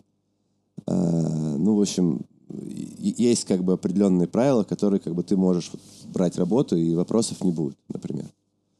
Но там, где вопросы могут быть, мы, дум- конечно, это обозначаем, и у ребят есть как бы болванка этого модели релиза, и они могут как бы подписать, э, ну и тем самым себя обезопасить. Но это, как правило, а- очень актуально вот условно там у Анвара, к примеру, в его работах, потому что понятно почему. Если лица нет, голое тело. Ну, э, если ты не супер публичный человек, то по большому счету он не может ничего как бы сказать. Если ты Криштиану Роналду, то да, там даже затылок э, как бы имеет права свои. Окей, супер. А, давайте тогда перейдем э, к техническому процессу. Про него- а можно, можно еще да, про да. ценообразование? Давай, да. Вот эм, разбег очень большой. От чего зависит? А, да, там от 8 до 11 с половиной. Чуть больше было? У нас там от 8 до 35, по-моему. Ну, А, вот до 30, смотрите, у нас окей, очень хорошо. долгие были обсуждения э, этого вопроса с Димой, потому что мы понимали, что э, большие цены ставить, ну, просто это испугает людей, они не, ну, не будут готовы, слишком маленькие это обесценивает. Поэтому мы как бы нашли какую-то золотую середину, чтобы это было и доступно, и ценно, скажем так. То есть э, у нас просто зависит от размера. То есть если размер маленький, то стоимость э, э, минимальная. Как бы если размер хотят больше, то есть поэтому есть выборка размеров. А, если размер хотите больше, то она и будет стоить э, дороже. То есть все-таки все ориентируется на формат. Мы пошли вот так вот. на тираж еще. И на, и на тираж, Еще да. тираж. Потому что у нас у типа, маленького больше тираж. у маленького больше тираж, у, а у больших там тираж, там, то есть у маленькой может быть тираж там 20 штук, а у больших будет тираж 10 или 5, вот так вот. От имени нет такого. Ну, мы как раз-таки, чтобы не было ну, не конкуренция, а вот этого непонимания, а что, типа, я продаюсь за 5, а Вася продается условно за 12. Э, потому что Вася просто сказал, я меньше 12 не буду продаваться. И чтобы этого не было, поэтому есть какая-то вот такая усредненная цена. Есть не- некоторые авторы, у которых больше стоимость, э, ну, обусловленная там просто их, э, допустим, пожеланием, потому что там, не знаю, там может быть тираж чуть другой, может быть как бы просто они говорят, что, слушайте, я вот хочу с продажи получать вот столько денег. И мы как бы, ну, и там, но там все равно небольшая разница. И любой автор может об этом, то есть это как бы открытые какие-то условия. То есть мы говорим цену и говорим, окей или не окей. То есть человек может сказать, да, окей. Там, или сказать, слушайте, я хочу, допустим, побольше, да. Э, И мы ему говорим, слушай, ну это будет, допустим, может быть, тебя будут вообще, не будут тебя покупать, условно, что это очень дорого. И он говорит, окей, мне типа не страшно, пусть там одну работу в год купят, и типа нормально. Мгм. Вот, по- по- поэтому как бы это такое. Но это тоже вечная такая проблема, что и, и хочется как бы сделать более, еще более доступный сегмент. Но в онлайн-продажах это просто не имеет смысла. Просто э, финансово это, ну, никто ничего не зарабатывает. То есть, ну, это получается практически просто популяризация и, ну, в общем, ты тратишь очень много денег на административный ресурс, и автор там условно получает 500 рублей. Ну, плюс еще печать же не дешевая. Ну, все вместе, не, ну, это все вместе утилирует. Как бы если ставить цену ниже, это имеет, э, это хочется сделать, э, но это имеет смысл только в оффлайн продажах. То есть вот если у нас там должны появиться несколько условно оффлайн точек, где можно будет оффлайн, мы можем сразу убрать э, какую-то как бы комиссию определенную, административную, и можем, допустим, э, сделать новые серии авторов, на которые мы уже можем э, поставить чуть-чуть другую цену, и тем самым как бы не дискредитировать э, ребят, которые купили дороже, и как бы сделать это вот, смотрите, в этом месте вы можете купить, например, э, вот такую серию работ вот по такой цене. Человек приходит, скажем, это фотостудия, например, он пришел в фотостудию, и там есть подборка, например, 25 там работ. И он mm-hmm. может э, купить, допустим, там, по 3000 рублей какой-то небольшой принт. Э, но при этом там будут те же работы, которые с сайта офлайн висят, они будут чуть-чуть дешевле, потому что мы как бы экономим там на, на комиссии. То есть тут как бы, к сожалению, есть просто действительно экономический аспект, и э, опять же, вот есть авторы, которые самостоятельно еще продают работы, э, и вот когда они устраивают такие как бы гараж-сейлы условно, то понятно, что как бы э, они, они особо ничем не, не ограничены в плане, что они понятно, сколько стоит напечатать э, фотографию там А4, скажем, э, и понятно, что ты вот можешь прийти, сесть как бы и там сделать условно наценку там, к примеру, тысячу рублей, ну, к примеру, продавать работы там за такую-то сумму, за очень недоступную, и там, не знаю, продать 100 работ, например, условно, за неделю. Э, и как бы просто ты сидишь и раздаешь их, как бы, ну, то есть это такой момент. Ну, давайте я просто опишу, из чего вообще формируется э, цена, просто что делает э, Steels. Вот э, автор отдал нам свою работу, угу. что э, ее купил клиент. Из этого вот сумма уходит, э, часть уходит на робокассу, процент робокассы, потом на налог – Дальше на работу нашего менеджера, который обзванивает клиента, обзванивает типографию, а, организовывает печать, организовывает э, упаковку, доставку. Плюс печать, плюс упаковка. Если нужно оформление, значит, мы еще делаем оформление. Там дополнительная упаковка, потому что есть стекло и рама. И дальше это клиенту отправляется все курьером. И все. А дальше э, автор получает себе свою комиссию, ну, свой, свой процент и мы получаем себе свой. То есть, как бы, ну, это такой процесс. Это секрет, э, какая комиссия уходит автору, какой процент уходит автору или нет? 60% уходит автору, 40% уходит проекту. Угу. Ну, после, после вычета налога, комиссий э, и да, производства, да, да угу. вот 60 на 40. Супер. А давайте поговорим про техническую сторону печати, потому что это тоже интересно. Вообще, насколько активно автор участвует в процессе подготовки принта? Смотрит ли он э, ну, варианты, как выглядит на разной бумаге э, этот принт? Э, делает ли какую-то доработку? Или это все просто вам файл отдается, а вы сами занимаетесь тем, как он будет выглядеть? Нет, ну, то есть у нас мы один раз сделали какую-то цветопробу, проверили все работы. И по большому счету, как бы они печатаются э, из раза в раз одинаково. То есть, ну, у нас, если честно, нет даже такого автора, который бы вот э, хотел бы следить. То есть, когда мы делали э, благотворительную продажу, там были, так как у нас было там 50 человек разных, и несколько ребят просили как бы, кто-то даже один приезжал э, в место, где мы печатали в перспективу, чтобы как бы проверить свои отпечатки. Но там были сложные черно-белые э, принты, где нужно было просто понимать, насколько там черный правильный, чтобы он не был глухим, условно. Но это вот было единственный раз. А в целом нет. То есть у нас как бы одна и та же архивная бумага. А, в принципе, можно запросить любую бумагу, а, но тоже, это может быть один-два раза было, что кто-то запрашивал, э, скажем, хамимюлли определенную, например так как сейчас с этим в целом сложности, поэтому у нас одна стандартная, там, условно, Fuji, Крис, Fuji архивная, по-моему. Бумага не текстурная. Угу. Один и тот же принтер, по сути, как бы. Поэтому там ну, ничего не меняется. То есть из, из, те, из тех отпечатков, я не все отпечатки, понятное дело, видел там за два года, которые были сделаны, но те, которые видел, они, в принципе, всегда одинаковые. То есть ничем не отличаются. Самые первые от самых последних. Вот, и ребята, авторы, опять же, они не имеют возможности, к сожалению. А, то есть одно дело, если ты продаешь, например, а, на аукционе где-то а, за, там, скажем, 100 тысяч свой отпечаток, и у тебя нет его, допустим, еще, или ты хочешь его отдельно перепечатать, там, может человек попросить, скажем, там, чуть другой размер, там, не знаю, или раму mm-hmm. оформить. Или может быть такое, что там вот у меня я продавал один отпечаток на аукционе, и он висел э, без рамы, ну, в голом виде, просто mm-hmm. на магнитах. И он просто за время выставки, он просто испортился. Его там поцарапали, замяли. и нужно было просто перепечатывать его. А, соответственно, ну, тогда я, я просто проконтролировал он, онлайн это. Типа просто, mm-hmm. ребят, напечатать, посмотрел просто по видео, по фото, как бы. А так э, просто у авторов нет возможности приезжать и смотреть то, что все ну, супер заняты в основном. Окей, а, а все авторы, кто в данный момент есть в Steels Project, э, присылают, получается, изображение в цифровом виде? Даже те, кто снимает на пленку, то есть вы не делаете оптическую печать? Оптическую нет, нет, ну потому что, во-первых, в Москве это было, это всегда проблема напечатать цветной отпечаток, например, ручной печатью.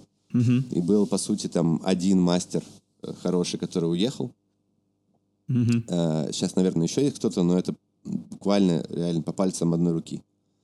А, и это действительно ты должен присутствовать при, при печати. И это удорожение процесса существенное. А это не интереснее с коммерческой точки зрения, как ну, дополнительный, получается, для ценообразования элемент? У нас не так много авторов, которые снимают на пленку, например. То есть их, они есть, но не все изображения сняты на пленку. Преимущественно это цифровая фотография все-таки. У меня, например, много, по-моему, все работы, которые э, на Steels представлены, это уже, уже печать на бумаге и скан. Mm-hmm. Что это коллаж. И как бы, ну, тут э, ты уже ничего не сделаешь.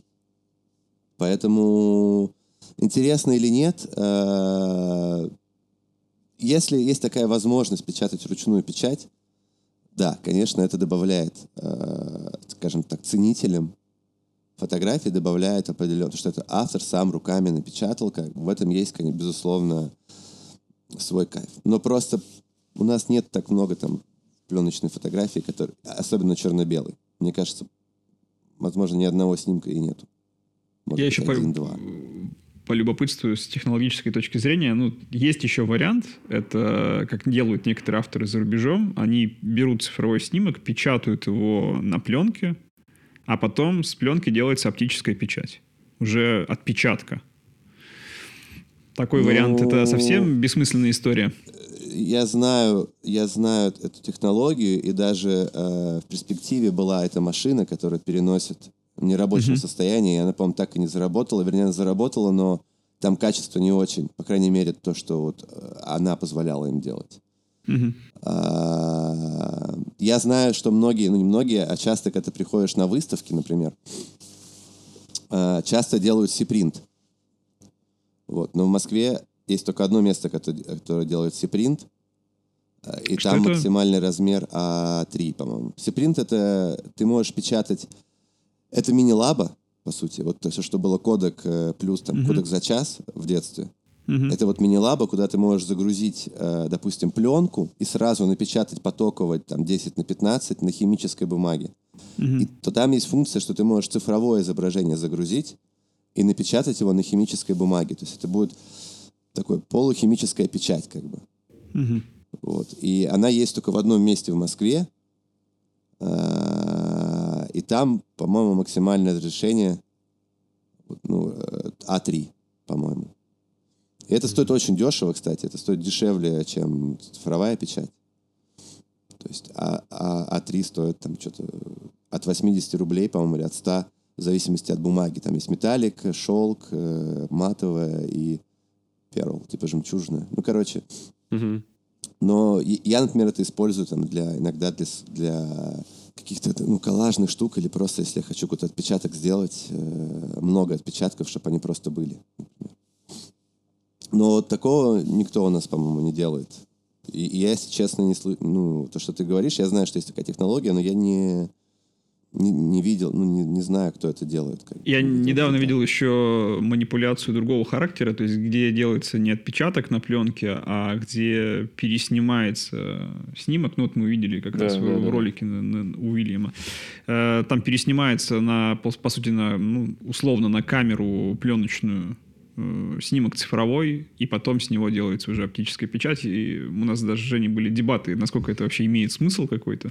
Но это, может быть, было бы интересно с точки зрения хранения в, там, в галерее или в агентстве да, некоторого негатива в, в том состоянии, как вот он задуман.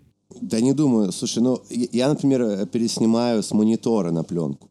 То есть у меня mm. была такая мысль, как, э, как бы добавлять слои э, э, и какие-то вот такие, ты ищешь технологии, как бы, и можно переснимать. Я переснимал какие-то кадры, там, скажем, на, на, на мюшку вторую ты переснимаешь, э, и потом у тебя получается пленочное изображение, как бы. И там, и ты потом можешь его сканировать и, как бы, в принципе, работать как с пленкой. И, ну, глобально это все... Э, я думаю, возможно, это сделано для того, чтобы ты мог больше разрешения получить. Uh-huh. Не думаю, что это потому, что негатив какой-то оставить. Потому что, в свою очередь, все негативы сейчас пытаются оцифровать, чтобы осталось все в цифровом виде. Ну, с разрешением тоже не выйдет. Если переснимать монитор, то ты ограничен э, пикселем монитора.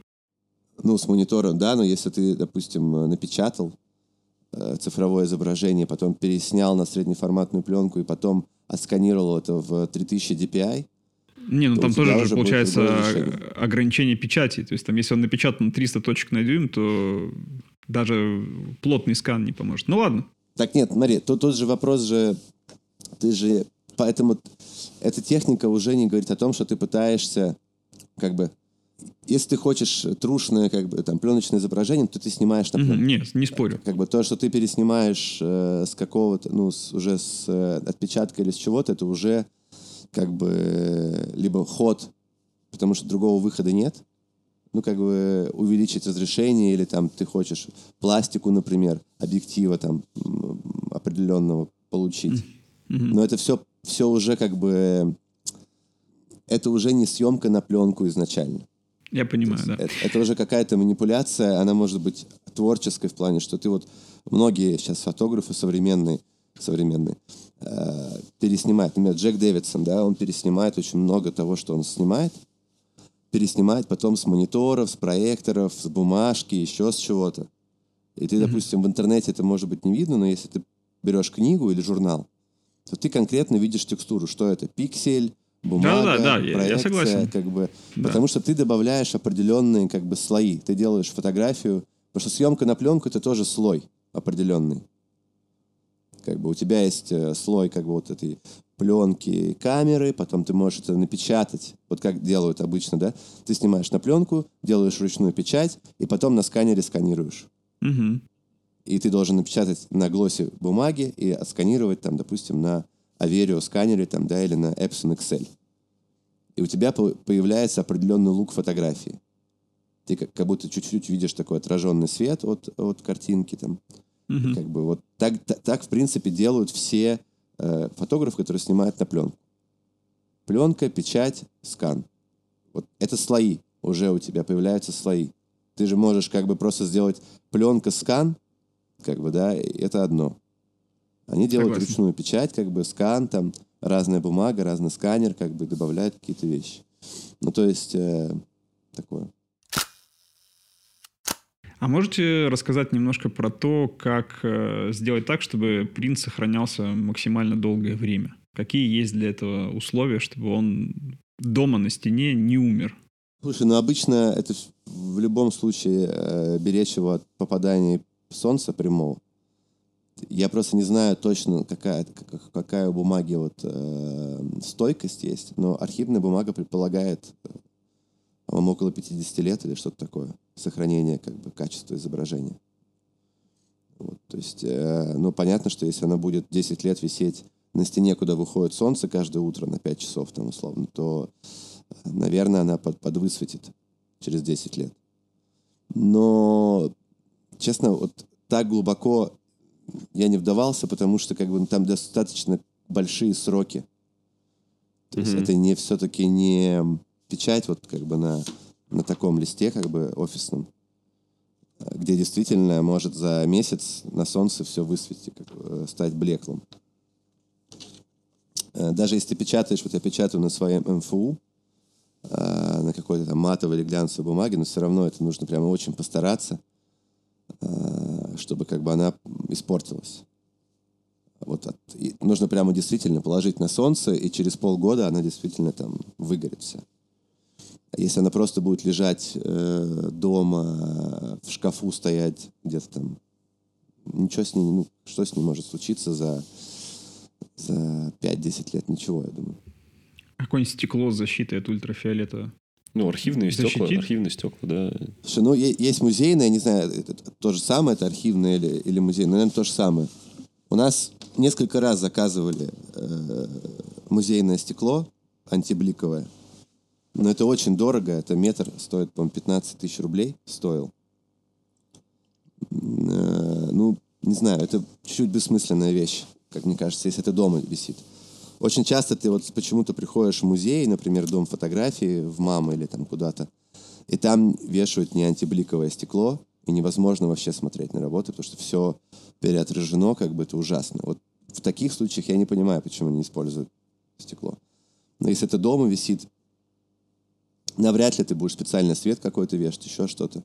Но опять же, если есть такая потребность, если там это важно, как это в интерьере будет смотреть, это все делается, потому что у нас есть мастер, один из лучших э, в России, который делает именно как раз оформление. То есть это ручной багет, вся полностью ручная работа, то есть все вырезается, подгоняется, ты можешь любую выбрать э, толщину рамы, любой формат рамы, любой размер. А, и поэтому как бы, ну, бывают такие запросы, очень редко. Может чаще, быть, покупают, чаще покупают просто принт, да, без оформления. Да. Мгм. Ну, потому что оформление, понимаешь, этот, э, когда была Икея, можно было решить условно через Икею. Понятно, что у нас просто формат изображений, мы стремимся к какому-то одному, но, конечно, они все там гуляют чуть-чуть. То есть там 2-3 сантиметра, пол сантиметра может уходить, потому что как бы у всех разные кадрирования.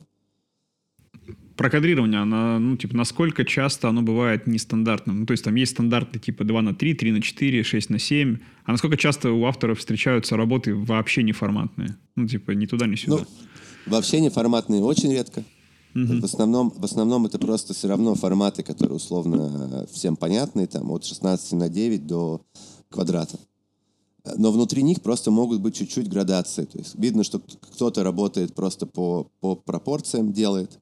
Например, всегда делаю там 4 на 5. Но, но иногда ты встречаешь ребят, у которых, допустим, это 4 на 5, но как бы ближе. Чуть-чуть, да, там. и ты как бы понимаешь, что это как бы уже он отключил пропорции, как бы просто подгонял, как бы делал. Но это тоже не, не супер часто происходит. То есть на самом деле я бы сказал, что это там, не знаю, ну де- э, 20% работ действительно там какой-то шаг от пропорции есть. Но так, чтобы радикально это было что-то непонятное, какой-нибудь 14,5 на 7,3, такого, ну, честно, нету. Это, это на самом деле, э, я не могу сказать, что это плохо или хорошо, но это, вот, это диктует Инстаграм, как правило. То есть, как правило, это 4 на 3, 4 на 5 и 2 на 3. М, 4 на 3 может быть еще часто, как бы. Но после 4 на 5 это Инстаграм, э, 1 на 1, 4 на 5. Все остальное влазит с полями, как бы. То есть либо нужно кадрировать, либо нужно делать поля. Поэтому я, например, делаю все 4 на 5, потому что у меня много коллажей. Иногда, как бы, ну, вот я делаю, бывает, а, для журнала. Вот я сейчас делаю большую съемку для журнала, и там другой формат. И я понимаю, что мне придется, чтобы выложить это в Инстаграме и не отрезать, мне придется делать какие-то подложки. Мгм. А, Ну, потому что, как бы, ну, к сожалению, из-за формата журнала, я, а я хочу делать в лист в журнале, мне приходится делать под формат журнала. И в, в Инстаграме это проблема, короче, выложить нормально. А когда ты делаешь коллаж с каким-то текстом или с чем-то ты располагаешь где-то, это очень важно. Все эти отступы ты же делаешь, ну, как бы, в общем смысле композицию эту. То есть, когда я делаю чистый снимок, ну, там, там можно пожертвовать чем-то. То есть, ну, это не так, может быть, страшно. Ты просто отрезаешь, как бы, какие-то пиксели там сверху. Вот. А ты еще сказал про книжки, что ты собираешь книжки. Я тоже вот собираю книжки больше, чем... при- Ну, принтов у меня есть только Херприц и картинка одна у меня есть. А, а вот книжек много. И нет ли у вас идеи... Ну, я знаю, что там у Кати, например, тоже есть э, книги. И наверняка у других авторов тоже они в этом формате работают. Нет ли у вас мысли двигаться вот в книжный рынок?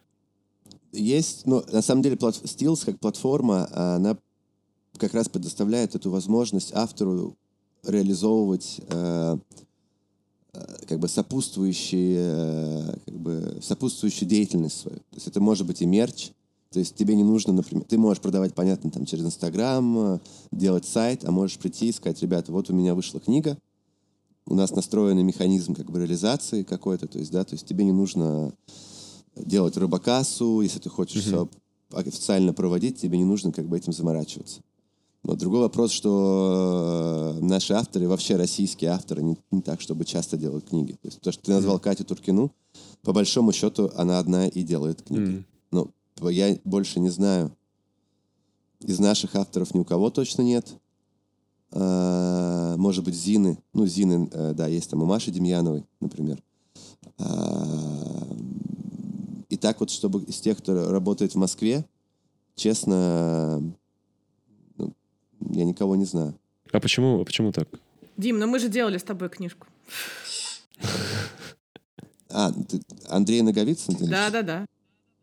Ну, вот э, Андрей Наговицын, это вот, э, вы не, вы не знаете, наверное, Андрей Наговицын. Нет, нет. Ну вот, это- вот мы делали, я э, собирал книгу Андрею. Андрей наш такой, э, в общем, человек, преподаватель английского языка, очень такой э, известный, талантливый, и по совместительству фотограф, хотя он не считает себя фотографом.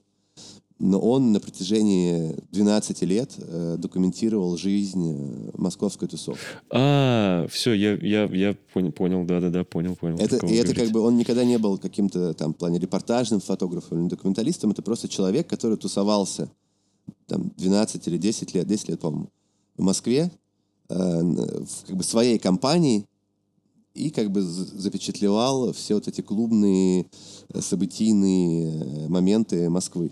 И он это делал 10 лет и не обрабатывал фотографии. То есть я получил просто сырые пленки за 10 лет. То есть он, не, Мгм. он, и поэтому альбом называется «Фотографии, которые мы никогда не увидим», потому что все друзья ему говорили, да, Андрей, эти фотографии мы никогда не увидим. И, и мне пришлось вот 10 лет отсматривать просто месяц за месяцем тысячи, я не знаю, там 80 тысяч фотографий, как бы, э, просто вот то, что он запечатлял. Э, да. Ну, Ну, я должна сказать, книга. что работа над книжкой очень интересная. Это был э, классный для нас опыт. Э, благодаря нашим друзьям из э, универмага «Цветной», которые нас попросили помочь с этим вопросом, мы получили такой опыт. Это действительно очень интересно. Это очень кропотливая работа была для Димы. Я, я просто продюсировала это, ну, потому что мне было интересно. Вот. Но я считаю, что это такой классный результат, и настолько важно сделать свою книгу, Пусть она будет небольшая, пусть маленьким тиражом. Просто тут, поскольку было, были инвестиции от э, Цветного, то как бы у нас нормальный такой тираж получился. Но мы смогли сделать действительно очень интересно, и это имеет совершенно другое впечатление. То есть вот э, а, приходят ко мне друзья, листают эту книжку, такие, о, так это ж я, о, так это ж там мои друзья, а это я там был, блин, солянка, точно, ой, я же ничего не помню, столько там бухал. То есть там это, ну, как бы это классно, потому что у Андрея такой как бы документация какого-то куска жизни Москвы, определенного круга, э, где людей достаточно много, и мест, в которых уже большинство нет, людей, которые разъехались, это такая вот как бы а, ретроспектива, скажем так. И, и, конечно, это все выглядит на бумаге, в книге совершенно по-другому, чем это просто были бы какие-то фотки, которые Андрей отправил кому-нибудь или не отправил в его случае. А тут получилось, как бы ты видишь себя в книге. Это на самом деле, мне кажется, для фотографа очень ценная штука. И хорошо бы чтобы это было больше. Мы бы с удовольствием бы продавали бы книги авторов, зины авторов, потому что это имеет совершенно другой эффект, абсолютно другой эффект. Так как, как, как и работа напечатанная имеет другой эффект, так же и книга. Потому что ты, на самом деле, просто э, Дима очень классно собрал книгу с точки зрения того, что вот была как бы о, такая вот тусовочная линия, да, где просто вот, э, вечеринки, люди, люди, и была личная линия Андрея про его э, взросление его дочки. Она очень трогательная. Там от маленькой девочки, как она уже преврати- превратилась в девушку, это все прослеживается. То есть ты как бы для тебя раскрывается автор. Ты понимаешь, ну, что это за человек. И а это очень трогательно, мне кажется. И, ну, Дима проделал огромную работу, и Толя Шабалин сделал офигенно красивый дизайн. А, Ваня Шпак все это напечатал нам. И это, это было трудно, непросто, но э, опыт вообще потрясающий, результат, который вот, вот он лежит у меня, вот я сейчас смотрю, у меня полка, вот лежит эта книга, и я так думаю, я чувствую, вот, вот ты сделал, вот ты, ты увидел какое-то физическое воплощение своих, своих трудов, мы делали это, по-моему, месяцев пять.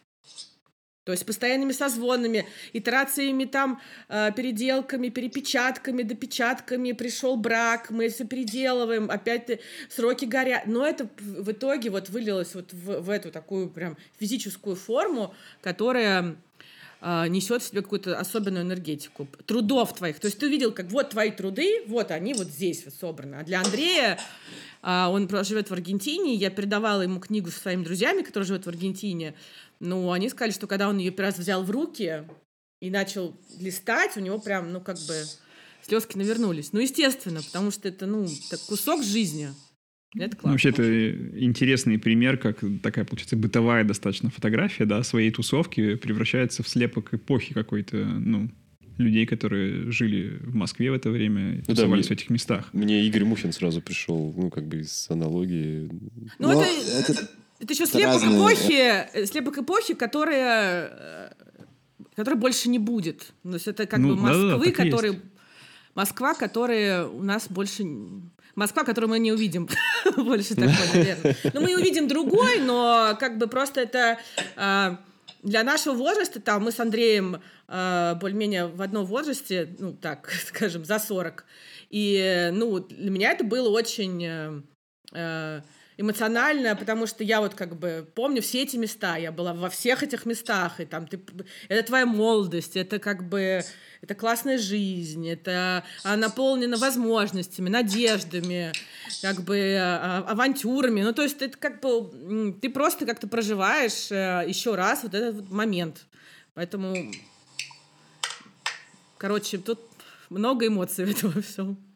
А про книги вы не думали сделать э, книгу, некоторый каталог работ э, авторов, представленных э, в Steels Project? То есть, получается, ну, как каталог вашего, ну, не агентства, как правильно сказать, проект, ну, каталог проекта. Ну, пока про... это, во-первых, требует просто большего количества архива, потому что там изображений, по-моему, всего 50 или 60. То есть mm-hmm. это маловато. Э, ну, э, такая идея была, но как будто бы она вот, может сработать, если будет условно там 200 или 300 работ. А, потому что просто это ты действительно уходишь туда либо в, ну, в каталог, по большому счету. Ну, То в некоторой не, степени, не, да. Но это тоже будет ну, э, срез э, определенных авторов, определенного времени. Ну, то есть это тоже, мне кажется, интересно было бы там иметь в своей коллекции. Ну, в контексте каталога, да, наверное. Но опять же, не знаю, было бы здорово, если мы могли с э, авторами собрать какие-то серии, там, новые, не опубликованные, и сделать э, такую как бы книгу сборную, но в этом тоже есть сложности определенной коммуникации с авторами, как бы и э, получение как бы снимков, и, в общем, это такая работа, которая отнимает, на самом деле, очень много энергии. Поэтому пока что, ну, нет... То я знаю, что такая книга условно есть у Magnum, uh в большом каком-то, ну, в разных ее итерациях, но Magnum все-таки агентство изначально фотографов, у которого просто гигантский архив. Там каждый автор э, может и делает по несколько книг, э, там, поэтому тут как бы такой момент. Мне кажется просто, что нужно больше, как бы количественное выражение работ должно быть гораздо больше, тогда это, возможно, будет иметь смысл как какой-то такой объединяющий такой как бы объект, вот книга с работами авторов, например. Ну и потом я могу добавить, э, честно, с экономической точки зрения, смотрите, этот проект, который создан нами с Димой на наши деньги. Это, это проект для нашей души, нам очень хочется, чтобы он существовал, но он существует на наши как бы, возможности. У нас нету инвесторов, у нас нету бизнес-модели, мы как бы делаем что-то такое, что нам э, просто очень нравится, и мы очень хотим, чтобы это существовало. А все-таки сейчас уже на, по, по опыту э, нашего последнего э, подготовки книги мы понимаем, что это довольно серьезные вложения. Если ты хочешь это сделать хорошо, нужно вложиться. То есть если у нас, не знаю, появится какой-то коллаборационный проект с э, кем-то, кто готов был бы инвестироваться, мы бы это все очень классно бы могли бы собрать и сделать, но пока что сами мы не, не готовы на такие, на такие траты. Просто если дело делать хорошо, а, для этого нужны ресурсы. Ну, и, кстати, нас как-то, в общем-то, не смущает с Димой, что мы это делаем вместе. Мне нравится. Да, мы понимаем, что у нашего проекта как бы такие есть э, моменты абсолютного простоя. Ну, тут вот покупали какое-то время, потом не покупают какое-то время. Потом у нас вот была благотворительная большая э, распродажа, э, мы продавали работу 50, 50 фотографов за очень небольшие деньги. Да, очень хорошо все продавалось. Ну, потому что были прям совсем небольшие mm-hmm. деньги. А, но мы поняли, что вот на, на, на, на опыте этого, этой, э, этого сейла мы поняли, что мы не хотим, чтобы было так всегда. То есть вот если мы сделали эту акцию, мы собрали сумму и отдали это все в фонд, э, вот ради такой цели опускать как бы ценник, э, окей. Но в целом мы не хотим этого потока, мы хотим все-таки, чтобы была некая другая значимость у принтов, которые мы продаем у авторов. Но это все процесс, то есть мы, мы в процессе находимся. Друзья, если хотите поддержать проект Steels Project да. или приобрести классный принт одного из любимых или актуальных авторов, самое время это сделать. Да. Переходите по ссылке в описании. Еще хочется на самом деле сказать, нам часто пишут в личку разные ребята, что вот можно ли нас продавать. Э, если там нас будут слышать эти ребята, пожалуйста, вы не извиняйтесь, если мы вам говорим, что мы вас не будем продавать. Ну, потому что мы... Нас... И он скажет, не пишите, пожалуйста, не пишите. Ну, просто у нас действительно есть какое-то вот какое-то свое видение. Вот мы, я не, мы не можем сказать, оно из чего строится. Вот оно строится то, что мы увидели картинку, и, и вот, или увидели вообще, что делает автор, и у нас там что-то в сердце отозвалось, условно, да? И, ну, поскольку это наш авторский проект, мы, собственно, как бы имеем право иметь наше мнение. И просто сказать, ну, простите, нет. А писать-то можно, в принципе? То есть, не, не, были, писать, писать можно. Были кейсы, вот... были, были кейсы, что вы посмотрели, сказали, блин, классно, мы, мы возьмем. Нет. Нет. Но пишите, но пишите. Но мы, но мы смотрим, мы правда смотрим, э, и у нас девочка, которая занимается СММ, она это все заносит там в табличку, у нас это все сохраняется, и мы э, все равно, конечно, смотрим, но просто э, надо понять, что у нас не маркетплейс, куда можно, в принципе, uh-huh. за какие-то условия кому угодно попасть и продаваться. У нас, у нас как бы наш авторский проект с нашим э, авторским видео, это ровно как мое агентство, то есть у меня меня есть свое видение на тех фотографов, с которыми я хотела бы сотрудничать и, и, которых бы я могла рынку предлагать, скажем так. Я не могу предлагать всех. Это, угу. ну, так не работает просто.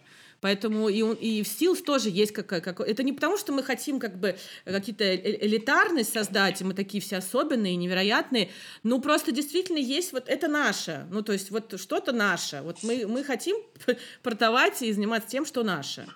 Есть автор, есть как бы ваш тоже выбор авторский, да, то есть кого вы выбираете как авторы этого проекта. Это очень логично. Была у меня, конечно, надежда, честно, спросить, э, нельзя ли... Я тебе сразу сказал, я сразу сказал. Я тебе думал, может быть, спросить как вариант какой-то творческий принт выбрать и сделать э, какую-то ограниченную серию, которую, собственно, там в рамках подкаста прорекламировать и сделать что-то вроде благотворительной какой-то распродажи, ну, вот этого какого-то небольшого принта. Женя сказал, шансов нет. Ну, вы же, мы же, мы же не видели нет. ваши работы. Ну, что же вы сразу так? Нам же надо посмотреть, мы же не, мы же не знаем. Ну, нет. правда. Это чтобы успокоить было. Да. Нет, вы классные ребята, но вы же все-таки фотографы. Да не-не, мы вообще, мы же шутим, все, все в порядке. Нет, мы вообще за всякие коллаборации. А, мы хотим, чтобы Стилс э, жил, и развивался. Просто надо понять, мы реально вдвоем этим занимаемся. Э, и у нас еще помимо этого есть э, э, куча работы, дел там и жизнь, но все равно это дело как бы важное для нас, и у нас есть команда, классная команда, которая этим занимается. И мы хотим, чтобы, конечно, все, все, всякое разное интересное в Стилс происходило. Так что если Не, мне идеи, кажется, это, это вообще важно. Да, это важно, важно вообще. для индустрии в целом, потому что, мне кажется, как бы это формирует некоторую культуру покупать фотографии. И, может быть, даже кто-то, там, слушая наш подкаст, задумается, а почему бы мне самому не попробовать их там попродавать также в кафе. Там у себя в инсте написать, продаю принты, приходите, вот там весь день буду подписывать. Это мне просто кажется, что это еще очень хорошая мотивация для фотографа как раз определить свое авторство и то, что вот он делает как свои творческие проекты, и кажется, что ну вот куда это, ну а зачем это все, ну что, ну положу я себе в папочку в компьютер или выложу себе в соцсети, а что дальше? И как будто бы, ну это немножко расстраивает, что у этого нет э, последующей жизни, а, а по сути в, в такие проекты фотограф вкладывает всю свою душу. И вот э, мне хотелось бы, чтобы была мотивация это делать, чтобы было как бы возможность, чтобы это где-то развивалось, продавалось, у кого-то дома висело, э, приносило какие-то эмоции, имел какую-то энергию. Э, потому что вот я как агент могу сказать, что я ориентируюсь на, когда я выбираю фотографа для агентства, по его творческим личным проектам. Мне это самое, для меня это самое главное. Что, когда я захожу на сайт, я иду в первый раздел, это Personal Project. А хотя я занимаюсь рекламой, знаете, мы снимаем рекламу там для Яндекса, условно. Но я знаю, что мои клиенты будут выбирать автора, и не будут выбирать ремесленника. Спасибо Класс. вам большое Спасибо за... большое за... Было очень интересно. И мы желаем процветания вашему проекту. Чтобы покупали больше, больше, вы печатали больше. И больше авторов открывали. Да. Пока. Пока. Спишемся.